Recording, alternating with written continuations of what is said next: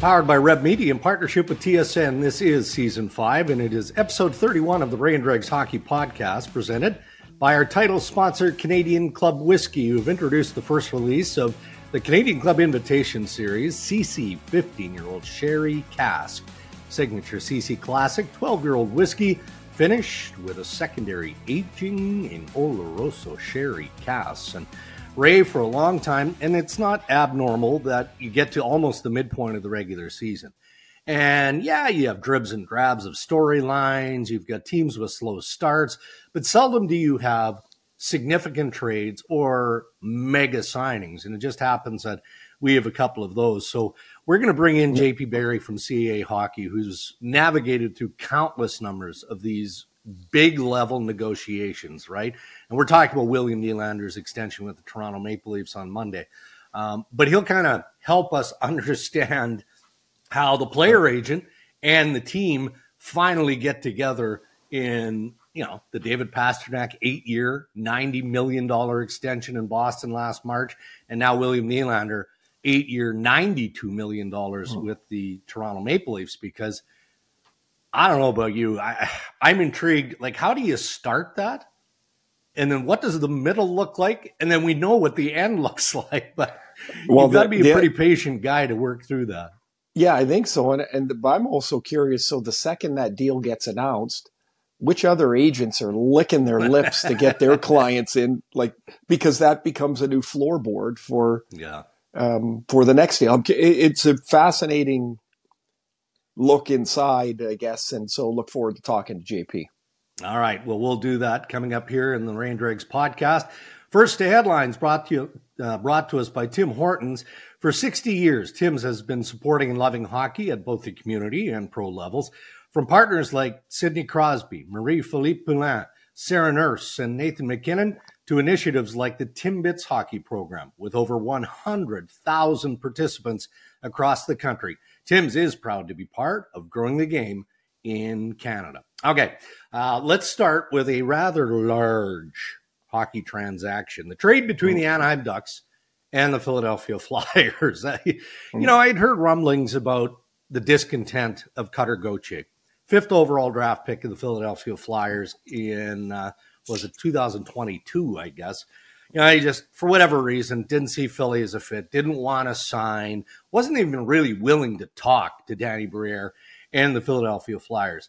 So Philly sends a Boston College forward to the Anaheim Ducks in exchange for 21 year old defenseman Jamie Drysdale, who was drafted sixth overall in 2020 and a second round pick in 2025. Ray, we don't often see players of this stature. Now, we don't know what they're going to be yet as NHL players, players of this stature traded in a transaction like this one. Well, the uniqueness, of course, is that Gauthier didn't want to go to Philadelphia, and yeah. there gets to be a point where you know Danny Briere and the Flyers and Keith Jones and they they're in a dead end, and they're like, okay, mm-hmm. well, the, they're not even returning calls, which I find rather, well, almost amateurish. Mm-hmm. If that's indeed the story, that why wouldn't you at least turn a return a call and say, yeah, guess what, I'm not not coming. I mean, Briere and Jones flew over to Sweden to try and talk to him and didn't get a chance to talk to him. It's a long way to go for, yeah, you know, for a trip to IKEA, and and they get nothing out of it. So now they've got to pivot and they've got to make this deal. And uh, Gauthier's a is a really highly touted player. Uh, mm-hmm. Like he's a significant asset for Anaheim to acquire and for Philly to trade. So that's going to bring back plenty. And um, you know, Drysdale's coming off a shoulder surgery. I'd heard early in the year uh, some kind of lower body deal, and but they get a second round pick, but uh, as well. But the real, you know, the real uh, chip for Philly is Drysdale, and yeah. um, aside from this deal too, you know, the next part of it is They've got a couple of free agent defensemen in Philadelphia in uh, yeah. Sean Walker and uh, Nick Seeler. And mm-hmm. certainly that would give them runway to move one of those guys if they, or both if they want to, because you've got Drysdale in now. And mm-hmm. um, pretty interesting though, like a, a kid just saying, nope, not for me. And that pushes the envelope to a point where they got to do something. Uh, John Tortorella was asked post game last night about this trade, and not unusual for Torts to display a level of disdain. And you know, it's not personal with Cutter Gauthier not wanting to sign or stay in Philadelphia, or it, it, it really shouldn't be. I mean, they've used him as an asset or a commodity to bring a real good piece in Jamie Drysdale back. But here was the response from John Tortorella after the game in being questioned on Cutter Gauthier. Then we don't want you. I believe you've met Cutter Gauthier before. Were you surprised that he? I don't know Cutter from a hole in a wall. You know, uh, so and I'm not too interested in talking about him. I'd rather talk about Jamie. He's the guy that's coming here. Isn't that vintage torts right there, right? It, it, it is, and the fact of the matter is, the players in the Flyers room don't know Cutter Gauthier. They, quite frankly, they don't care about him and his wants or or doesn't want, I guess, in this case, yeah. because they're worried about their team. They're worried about, oh, he doesn't want to come. They worry about it to that level, but they they don't know him. Mm-hmm. So now they're just they're worried about how soon can Drysdale get here? When yeah. can he get in the lineup? We're in third place in the Metro. Like when we drafted Dany Heatley and then Ilya Kovalchuk in Atlanta, um, I mean, those are premium players. Yeah, yeah. We were really excited as a team because we knew that, oh my God, these guys are going to make us way better. But if one of them would have said, I don't want to come, and they would have traded them, we would have yeah. said, well, screw him. Like, can't, I can't worry about him. I don't even know the guy, never met him. Like, yeah. why would you care? And so that's probably what's going on in Philly today. And they're trying to figure out how quickly they can get Drysdale to wherever their next game is. Not that it matters, but of all the organizations, you know, Cutter Gauthier is going to play in the NHL. Um, so his first trip back to Philly with Anaheim, man, is he going to hear it. Oh yeah. and maybe maybe he's the personality and has the swagger that he's going to feed off that. He's going to enjoy that hostile environment. Well, he's going to hear it whether he wants to or not. And and again, from his perspective, he can't he can't care about it. It's going to be no. an uncomfortable night, and that's the way it'll go. But on the Anaheim side, so Pat Verbeek is, you know, is he's digging into that team, yes. and uh, yeah. in Anaheim, and they have the time to wait for Gauthier to come out of school and to, you know, to get his feet under him at the pro level. Um, there's lots of lots of chitter chatter about some other guys in Anaheim, whether they're going to be there for the long haul or not. And um, yeah, I think it's pretty clear Verbeek has got a an image of how he wants that team to grow up, and right. that's what he's going to chase. Okay, well let's let's just focus on that for a moment because you just tweaked something. Um, this isn't reporting. This is just widespread speculation because I have had a couple of teams suggest that Trevor Zegras could be in play. You know, and it makes sense probably more to you than it does to me because you know Pat Verbeek, mm. right? And and like most general managers, most coaches, he would have a style, a type of play that he feels you have to commit to to have any level right. of success longer term. Um, so if you're willing to comment on the speculation that perhaps at some point in the near future Trevor Zegras is in play, does it make sense to you or it makes no sense given the high level of talent this kid has offensively? No, it makes sense to me because I go back to the summer when camp started and Zegras wasn't there. Mm-hmm. And so there is the you know, the first little bump in the shins for Verbeek and Zegras as they, you know, they couldn't come to an agreement on a contract. He gets in there, and look, Zegras is Zegras is not everybody's cup of Joe, right? Like he's he's creative, he's um, he's high risk, if you will. Um, I think some of that'll come out of his game uh, a little bit as he, you know, as he gets a little older, and he'll figure out what works and doesn't work. Like I just don't buy like why you don't like a player because and I'm not, I, am just saying in general, why people yeah. don't like Trevor Zegras because he does a Michigan move or because he passes the puck over the back of the net.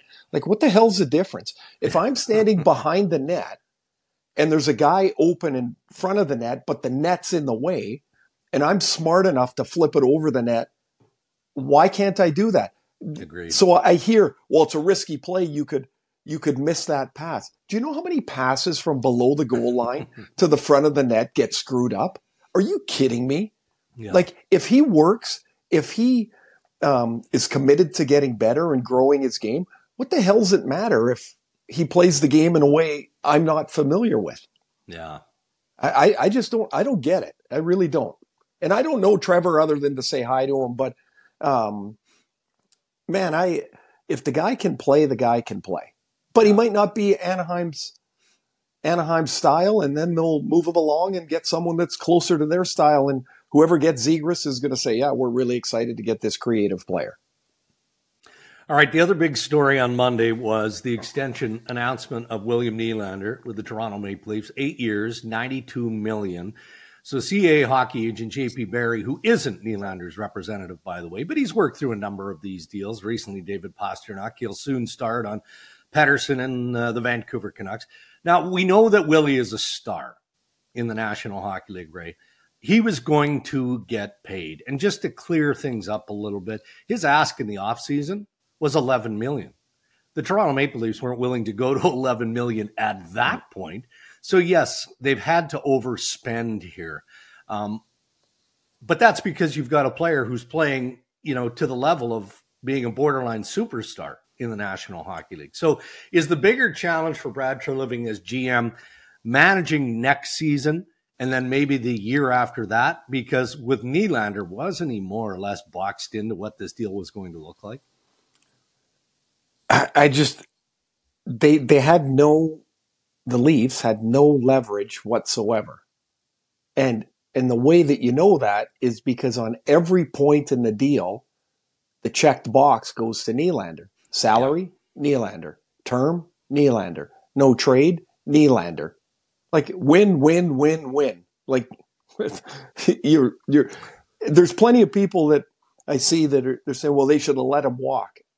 Are you? Please. You're, so you're going to let him walk and then spend the next ten years looking for William Nylander? Yeah. The, yeah. He, he's young. He is in the most productive time of his year. I don't think he's going to be a 115 point guy for the next five years. I don't. Mm-hmm. But I think he's a premium player, like a premium player, and you're going to have to pay for it. So the trick is so next year, you've you've got a lot of money tied up in in the four guys. Yeah. Um, can you move off of one of those deals? Maybe, maybe not. Then you get to Marner's unrestricted free agent year, then you got a really big decision to make. But what's apparent is letting these guys walk to their free agent year is mm-hmm. not a good strategy. No. Be- because you lose, at least in my opinion, you lose at least one of the one of the levers of that you might be able to pull as a team. Yeah. And and really now we're going to see the fingerprints of Brad Treliving on the Maple Leafs, right? He inherited the contract extensions of Matthews and William Nylander. Not a lot of of, of trade capital. You know, he's got his first round pick. He's got Easton Cowan. He's got Fraser Minten. But Minten and Cowan may have to play for the Toronto Maple Leafs next year on entry level contracts.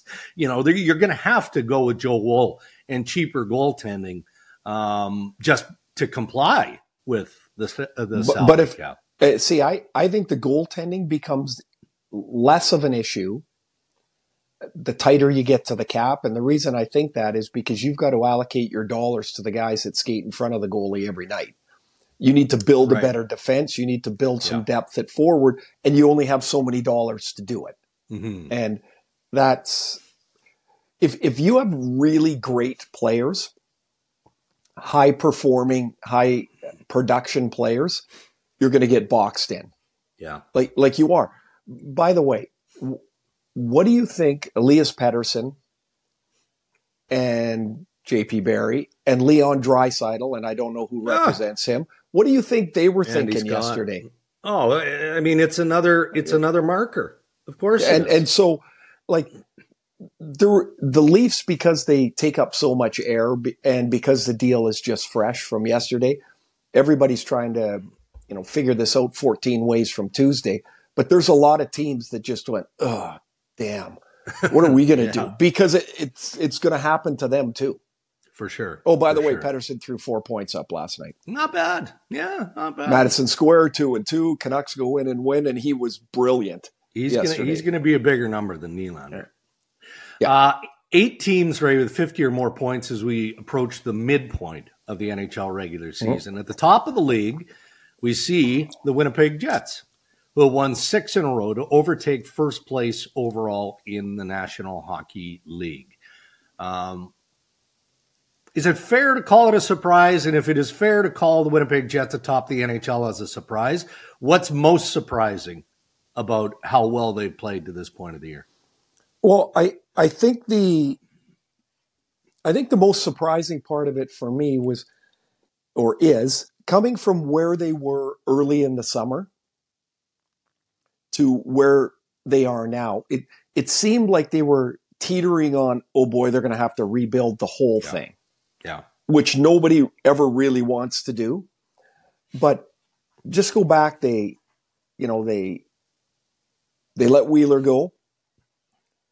They trade Dubois in that huge trade with LA, which has turned out to be this far a grand slam for them. They get Scheifele and Hellebuyck signed. Uh, Rick Bowness comes back after a, a, a less than smooth departure Mhm. uh, to the playoffs last year when he went at the team pretty hard, and yet they've they they play like an elite team, Mhm. and and they're putting this streak together without Kyle Connor. Kyle Connor's a hell of a player. Yeah. Like they're they I think they are now well they are at 29 straight games under 3 goals against. 29 straight. Everybody else in the league has given up 4 and 5 goals all over the place and they just don't. Yeah. Uh, they're and they're they're kind of like big and the players they got from LA kind of fit that sort of style and they're heavy and they're hard to play against and they can score. I mean that Yeah. they're legit. They're Mm. this isn't a oh gee a two month run in the middle of the season. This is a legit team. Yeah, and when Kyle Connor comes back, uh, and he's on that point from the point of injury with the knee sprain, six to eight weeks. Um, but they they feel like that'll almost seem like a big trade uh, because what you know he played like three maybe four games with Gabe Vilardi, Yep. and they they saw a little bit of chemistry there, so they're salivating at the idea of those two guys, knock on wood, being healthy and getting some time together and seeing how that works out. So maybe the best is yet to come in Winnipeg. Well, uh, coming from where they did this summer, Dregs, I I think it's is I think it's a remarkable story. And Yeah. when you're talking about here we are at the I guess we're just about the midway point across the league, but hmm Rick Tocchet, Rick Bowness, they they have to be at the very top of coach of the year Agreed. midseason candidates. I mean the Yeah. the two of them have done remarkable jobs. So let's have a bit of fun here and look at you know the the Canadian group of four. So Winnipeg, Vancouver, Edmonton, the Toronto Maple Leafs, uh, largely all playing well, right? I mean, Edmonton had the slower start. You know, Toronto had a somewhat mild setback, but they seem to be back on track. Which of those four do you think right now is the strongest Stanley Cup contender? I have great faith in the Edmonton Oilers. I picked them at the start of the year. They've won So a did I, hundred. They've won a hundred in a row to get to a playoff spot here. So they, they're in Chicago tonight. Unless they forget their skates, this is going to be eight wins in a row hmm. for them tonight. You should see my stat sh- or my prep sheet for the Chicago Blackhawks tonight. It looks like my grandson did it. I got names crossed out all over the plates, and I don't even know what number half. The, what number's Rem Picklet wearing today? I got no idea. I got to figure that one out. But it just like so. This will be two winning streaks of eight in a row this year. The last time that was done in a year was 84, 85 Mhm. by a particular team.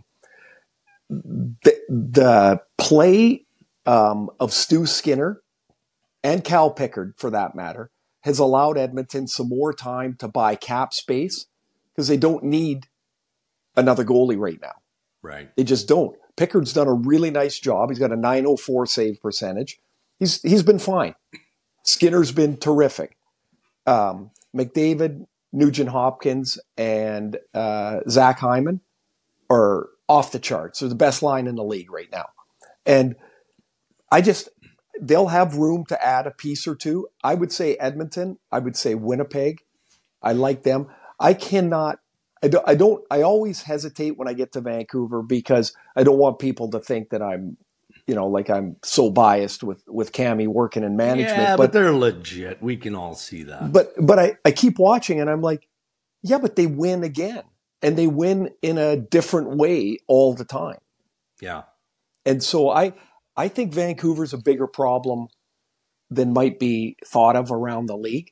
Yeah. And I got to tell you, I so I, I, guess I'm doing a really good job of not answering your question, um, but I've been really impressed with how the Leafs are winning. Mm. I I really have been. Like Marty Jones has been terrific in goal, but he hasn't had to be over the top spectacular 40 saves and all that stuff. And yeah. that means the team in front of him is doing a really good job. Mm-hmm. But I, I, I don't think Toronto's built for the long haul. I just, something about it just doesn't quite feel right to yeah. me. And I, I, the, I have the other three teams in front of them for sure. Okay. For, like for, for me anyway, at, yeah. the, at this point, where are we at? Game 41 for most of the teams. That's, that's kind of where I'm at today. Yeah, I, I hear you, and and I mean, look, I mean, the West is loaded with good, high quality teams. You know, I think of of course Vegas, I think of Dallas, I think of Colorado. Go down the list, you know. But I can envision the Toronto Maple Leafs say playing the Florida Panthers in the first round, and if you're paying attention to what Florida is doing, uh, that could end poorly. For oh, that's uh, Leafs, that's right? seven in a row for the Panthers again. you know, like like when you when you go down here, so Vegas has dropped, right? They, uh, I just looked, they got three wins in their last 10 games. Yeah. And it's been a lousy stretch for them. Yet nobody should even consider thinking they're not a great team. Agreed. It's just a lousy stretch in the middle of the season. Yeah. And they knew they were going to hit it, right? At some They're going to get Adin Hill back here too, which will help them yeah. out. Yeah. It gives them that goalie duo that they liked. But um, man, there's there is no easy road, man. Everybody wants no. the definitive answer. Who's the best team? Who's who's going to win this and who's going to win the division? And there's just mm, no road that's easy. You're right, my friend. Those are your headlines. Thank you to Tim Hortons. For 60 years, we've been beside you, loving hockey. Through the highs, the lows, and everything in between. The game's come a long way, and together we can take it further. Our interviews on Ray and Dregs are brought to us by Canadian Club Whiskey, who've introduced the first release of the Canadian Club Invitation Series CC 15 year old sherry cask. All the hallmarks of classic Canadian Club with the added richness and sweetness of sherry. All right, we're now joined on the Ray and Dregs Hockey Podcast by JP Barry of CAA Hockey. And uh, JP, you are no stranger when it comes to uh, putting together, negotiating these mega type of contracts. And the William Nylander contract, who, by the way, you're not the agent for Nylander. So we bring you in on the podcast just to provide a little context as to how these deals come together. But you did navigate through the David Pastrnak extension last March, eight years, $90 million. So take us through the cadence. I mean, the back and forth between yourself and management as you gently try and nudge the process along from beginning to end yeah, we all know in the salary cap era now it's really difficult, especially these larger contracts. And you know, it all starts with where's the market? You know, where's the market now, and where's it going, and what are the what are the main comps? And you know, at the beginning of that negotiation, I mean, we had a pretty big, you know, we had comps at the very high end in the twelve million dollar range, and we had comps in the seven to eight million dollar range. And like any team, they're going to try and push towards you know is there anything we can grab onto in the in the bottom range and and uh, we're gonna find the key ones and and with patience as we know like more comparables come forward and and directly impact the situation. I think on Pastrnak MacKinnon had some impact on it of, of a newer deal and um, you know, we in deadlines matter. So we got right down to to the trade deadline or close to it or within a month of it, and it you know it was a long negotiation. It was six to eight months. When when you're dealing with David Pastrnak as opposed to some other client, um, what are guys' appetites for being patient? Like as soon as you said that word, I went, "Oh boy," because I I'm assuming it's all over the board.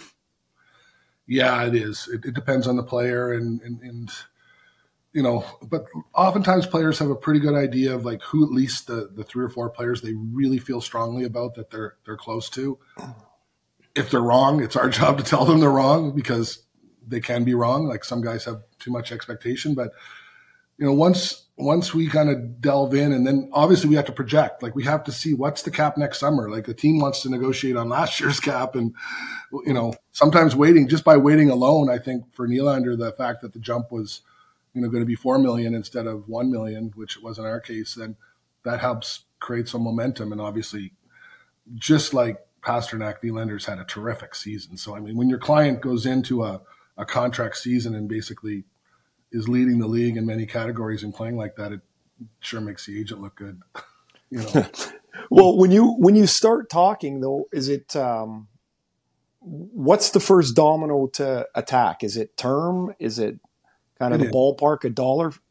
It's term. Like which is first? You got to know term. Like these guys, especially these younger players, you need to know what the term is going to be because you know, especially when we're dealing with those players in their early twenties, like how much mm. free agency are you giving up and how long a, a commitment is this? So term is always first. I mean, with these, you know, when a player's 27, 28, I think we're all going to know they're going to want eight years uh, for the most part. Like they've earned their right to get there, unless they want to, unless they they see the cap is going to go up a lot. I mean, if the cap, you know, the last several years it's not, but if if you can start making those cap projections, then yes, you can go two, three years, three years. But generally, a forward who's 27 or 28, and Ray, you were there you're a little bit worried about declining performance, and so is the team. Sure. So mm-hmm. I think um, eight years becomes a little easier easier to do at that age when they're approaching their late twenties. The one uh, one thing that kind of grabbed me by surprise, of course, not in it anymore in the same way as when negotiating a my own contract is when Matthews went to five years and the the realization that it's not just about eight years when you're at a certain age and a certain stature mm-hmm. and some of the clients you have, JP, a shorter deal might very well be the the best deal for that guy. Yeah, you have to talk to each player. I mean, that was that was a discussion with Pastrnak. Also, he, he he's you know he thought about five six years, and then you know he leaned towards eight after we reviewed everything. And I think Matthews, you know, again feels strongly about himself. I think that deal. I have a feeling that was a good number for the team and the player. Like sometimes they they both get together and say, you know, I think five years for Toronto, they're probably thinking they got to do something in the next five years, or their cap has to has to change. Um, I think Matthews was thinking the same way. So I think if you get both sides thinking that a five year deal makes more sense, than that that can happen. Yeah, I mean, obviously, uh, term and the annual average salary are critical elements to, to any deal. I mean, that's the the end game when you get there and you have an agreement, agreement, and then you've got the no trades, the no moves, and the the the heavy sal, uh, signing bonus structure and and whatnot. But we're talking more and more, JP, about percentages now, yeah. cap percentages. Yeah. Um, so if we use Nylander as an example, his percentage of 87.7, which is the salary cap next season, is 13.11% of the Maple Leafs salary cap. Why does that matter? You know, it started not long after the cap. I mean, we we started presenting this argument back in the it was Chicago with um, with and Kane and, and some others, and it became clear to us that the teams were were actually using this, and they were denying it. They were trying; they did not want to get into a cap percentage type argument, and it took us, but we didn't stop. Like our presentations all broke it down that way, and and obviously, you know, the cap percentage is going to start at the number you just talked about, Darren, but it's going to, you know, if the cap moves forward, then it's going to become even more of an ability for the team to to absorb that number. So we had a lot of resistance on this cap percentage analysis rather than using the actual contracts. But when you're looking at contracts from two and three different years with two and three different cap years, you can't compare an eight to an eight. You know, if the right. cap is different. So obviously mathematically the percentage makes more sense from a negotiation standpoint. And these days the teams hmm. don't really blink. They they know they use it, and they know we're not stop using it. So it's it's relevant. It's relevant, and and that way you can compare a contract that's five years old to a contract now, mm-hmm. whereas you can't do that on the salary. Um, I'm I just was thinking about so the the contract's rolling along. You're starting to negotiate. You get some headway. There must be a few times in a deal like like Pastrnak's, of course, because it, I'll use as an example is where you have to hang up the phone and go and kind of check frustration. I I assume in every big deal there's got to be moments like that. How do you regroup and find a new avenue to to re-engage? I mean, I think everybody's different. Like our style is, you know, and my particular style is I try not to make a negotiation personal ever. Um, I never have. It's not something I, I just, I mean, obviously people will get frustrated. I don't take it the wrong way. I don't think they take it from me the wrong way. So, I mean, I, we did have a breakdown in Pastrnak around Christmas. I mean, I think the team was dead set on having a contract somewhere around 10 maximum. And when it became clear that we weren't going to take 10 there was a breakdown and and it took um, it took a few weeks and it took i had to travel to boston and and see everyone and sort of everyone had to talk talk it out and get through it and so yeah there was this eventually need for a face-to-face meeting like it's interesting back five six years ago we all these big meetings were face-to-face but now there's a lot being done mm. um, whether it's zooms whether it's email so at the end of the day, when things aren't going well, and maybe an owner needs to get involved and and needs to, to express himself, or or like all the management needs to be in one room to talk about what happened, a face to face meeting is sometimes the only way for to break through.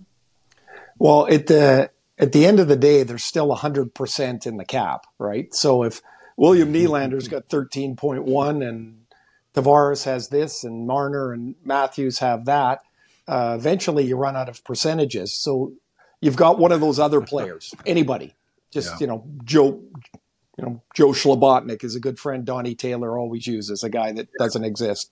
What do you do with those guys? what do, what do you like? Because they're they want what they earn, yet sometimes yeah, their, piece, their, percentages yeah. just aren't there. JP, how do you how do you navigate through those guys? it's a problem because I mean I think it comes down to every team's philosophy too. Like I think we we all know here that you really can't win in hockey without I think ten to twelve core players eventually. Like everyone talk about the core four, the six, but it's not like basketball. Like you do need a certain number of players, like like the football, I think, to win. And the hard part about this cap is that the squeeze is on and it's it's hitting those. And now that we have younger players getting very large contracts. Mm-hmm the squeeze is hitting that middle tier player who's a very good player. And if they're not quite needed in that system, if they are, then they, they can get a long term deal and they can work it out in a lower number. But a lot of them are the victims of the squeeze. Like we're going to bring a young player in, and I know he's not as good, but he's going to take that role because of the number. And the more these kind of contracts stack up, I think we all know that where the squeeze is. The squeeze is going to happen to the to the veteran on at usual, unfortunately, forward I see more than anything, and then the you know mm-hmm. the, the six, seven, eight defensemen. Um, so we're seeing this, and it's that's what's going to happen in Toronto. I mean, they're going to have to fill that lineup with, and that's I think has been the challenge. Can Toronto win? Can they fill the lineup with the right kind of players at that level? What do you What do you think when you're sitting there and you're watching the other sports and other news, and you see a deal like Shohei Ohtani? roll across the ticker. like what? Like we can't even fathom that. Can you even imagine the, coming up with a percentage of deferred money that looks like that? That's our our agency was involved, and uh, I know the agent really well, and uh, he went Crazy. He went underground a few months ago, so I still have had a, chance to talk to him about how that all played out, and uh, especially I'm extremely curious about the deferred money and obviously there's a massive taxation issue. As soon as I saw it, there's some kind of international taxation reason for Ohtani, um, you know, to do that. And obviously he's, I heard he's got, you know, a lot of money coming in on, on marketing revenue also, which, you know, we don't have that level of marketing revenue in hockey, but yeah, I mean, no, you know, Ray, I mean, there's you know people in our sport, other there's other agents that, that constantly complain about the cap. I mean, I I don't love it. We have we have to deal with it. It's there, and I, the mm. reality the reality is that you know, other than a labor negotiation, yes, that can take place and that can change things. But our cap, you know, it's it's kind of interesting. Like the the player salary cap of you know our top teams is still not where the Detroit Red Wings were right. uh, when they stacked no. that team. So I think we all remember that was probably the peak level of the salary cap was that Red Wing team that um, we can see what it was. I mean, it had what twelve Hall of Famers on it, uh, but mm. that's the path we're on right now. And I think you know we have to, but we also have you know we also have something really interesting. We have a twenty percent, like we have a percent number in our CBA. It's twenty percent, and it's in the CBA. So the percentage of the cap has been laid out as an, a part of the CBA is the maximum that a player can take, or in a deal. And no hockey player has tried to push that, and I think the reason why is they all want to win. Um, up to now, these players realize that at where the cap is right now, at twenty percent, you can't really win. So, do you think we'll see it I though? Do. I mean, you've said that you do. I mean, it's going to happen. It's, it, it's you know, it's it's it's a number. It's a benchmark. Like, you know, Nylander just you know, even though you mentioned the percentage is less than Pastrnak, the number is higher. Yeah. So every player that moves forward, yeah. like the Pastrnak deal is now old. It's the Nylander deal, right? Yeah.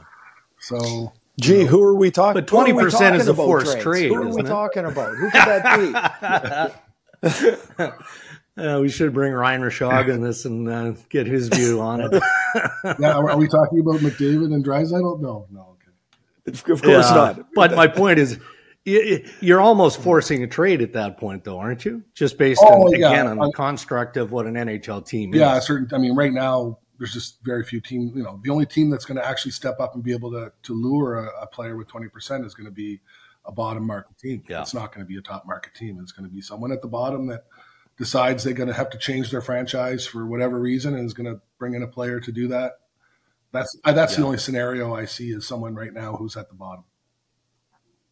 Right. Well, your guy could be next man up. Pettersson with the Vancouver Canucks, and I, you know you're probably not going to share a whole lot, but you said something earlier, um, you know, where you would meet with your client and you'd say, okay, well, here are your term options. Here's what I'm looking at. Here are your comps, right? You you would do that with the player first before engaging with Canucks management or management period. And has that process started for you on Pete? Yeah, it started. Uh, we have more to do. I mean, he's he really wanted to, you know, he this guy really wanted to focus on playing. He's not an unrestricted free agent like Nylander was, like Pastrnak was. He there is another year there. I know people in Vancouver don't want to hear that. Um, you know, he could feasibly do a one year contract or do an arbitration case for one year, and no one wants that. But uh, mm-hmm. he's you know so you know, I think patience, obviously, sometimes we are being patient. I mean, there's no doubt people have pointed that out. Are we being over patient? But, um, you know, we're getting to the point now where we'll have to sit down. I think he's had a great season. I think he's done everything that he wanted, but he wants this team to win too. So he doesn't like the distraction. So we have to balance whether or not we think engaging is a distraction or not. And a lot of that comes down to what the client wants. Um, you know, could this all be done now quietly, or can can we wait and do all of it in June or you know May and June? So that's what we have to talk about. All right, hmm. fascinating stuff. Ray, don't you wish the dollars were there back uh, in your day when you could have these conversations with high profile agents like JP Barry or Steve Bartlett? Hey, JP, JP I got to tell you, time. every time somebody um, I'll call him a mid-range player, signs for four million bucks. Eric Brewer sends me a text, and he says, "Hey, don't you wish you were playing today? How many sheets would you make?" Sends it every time. Every wasn't time. it the same thing when the guys in the you know in the '90s started doing deals? The guys in the '70s were like, "Oh, oh yeah. yeah, for sure, for sure." And I'm like, oh, it would be nice. All right. J- well, JP, thanks for your the, time. I appreciate it, man. Thank you guys. Anytime. Yeah. All the best in your travels. Well, Ray JP Barry, our guest this week on the Ray and Dregs Hockey Podcast. And um, I mean, these guys are highly intelligent human beings. I appreciate that. What I have a higher appreciation for is the level of patience. You and I aren't the most patient human beings, no. especially when it comes to the business side of things. Maybe you were as a player, I don't know. No. Um, but to go through the chess game that you have to go through and then manage your your client on top of that. Now we focused on Nylander and Pastrnak, who are very similar in personality, right? You know, hey, you're my agent. Go work through all of it and let me know when you you need me to weigh in. And normally that's that's at the beginning and then near the end. But what a process it has become now with these crazy deals with signing bonus and no moves and no trades and everything that goes into it. Yeah, the uh, one part you could think, you know, uh, why would it be stressful? Because you're going to make nine or ten million or whatever it's going to be, and yeah. you're going to be fine. Yet it's your life, and it and it does become stressful. Sure, I wouldn't. I this is where every player is a little different. I wouldn't be comfortable saying, okay, let's talk about it in June. It, like if I'm coming into the last year of my contract, I want to do it. I want to yeah. finish it. And maybe I lack the self confidence to to go ahead and you know to do what Nylander did or what Pettersson is doing right now.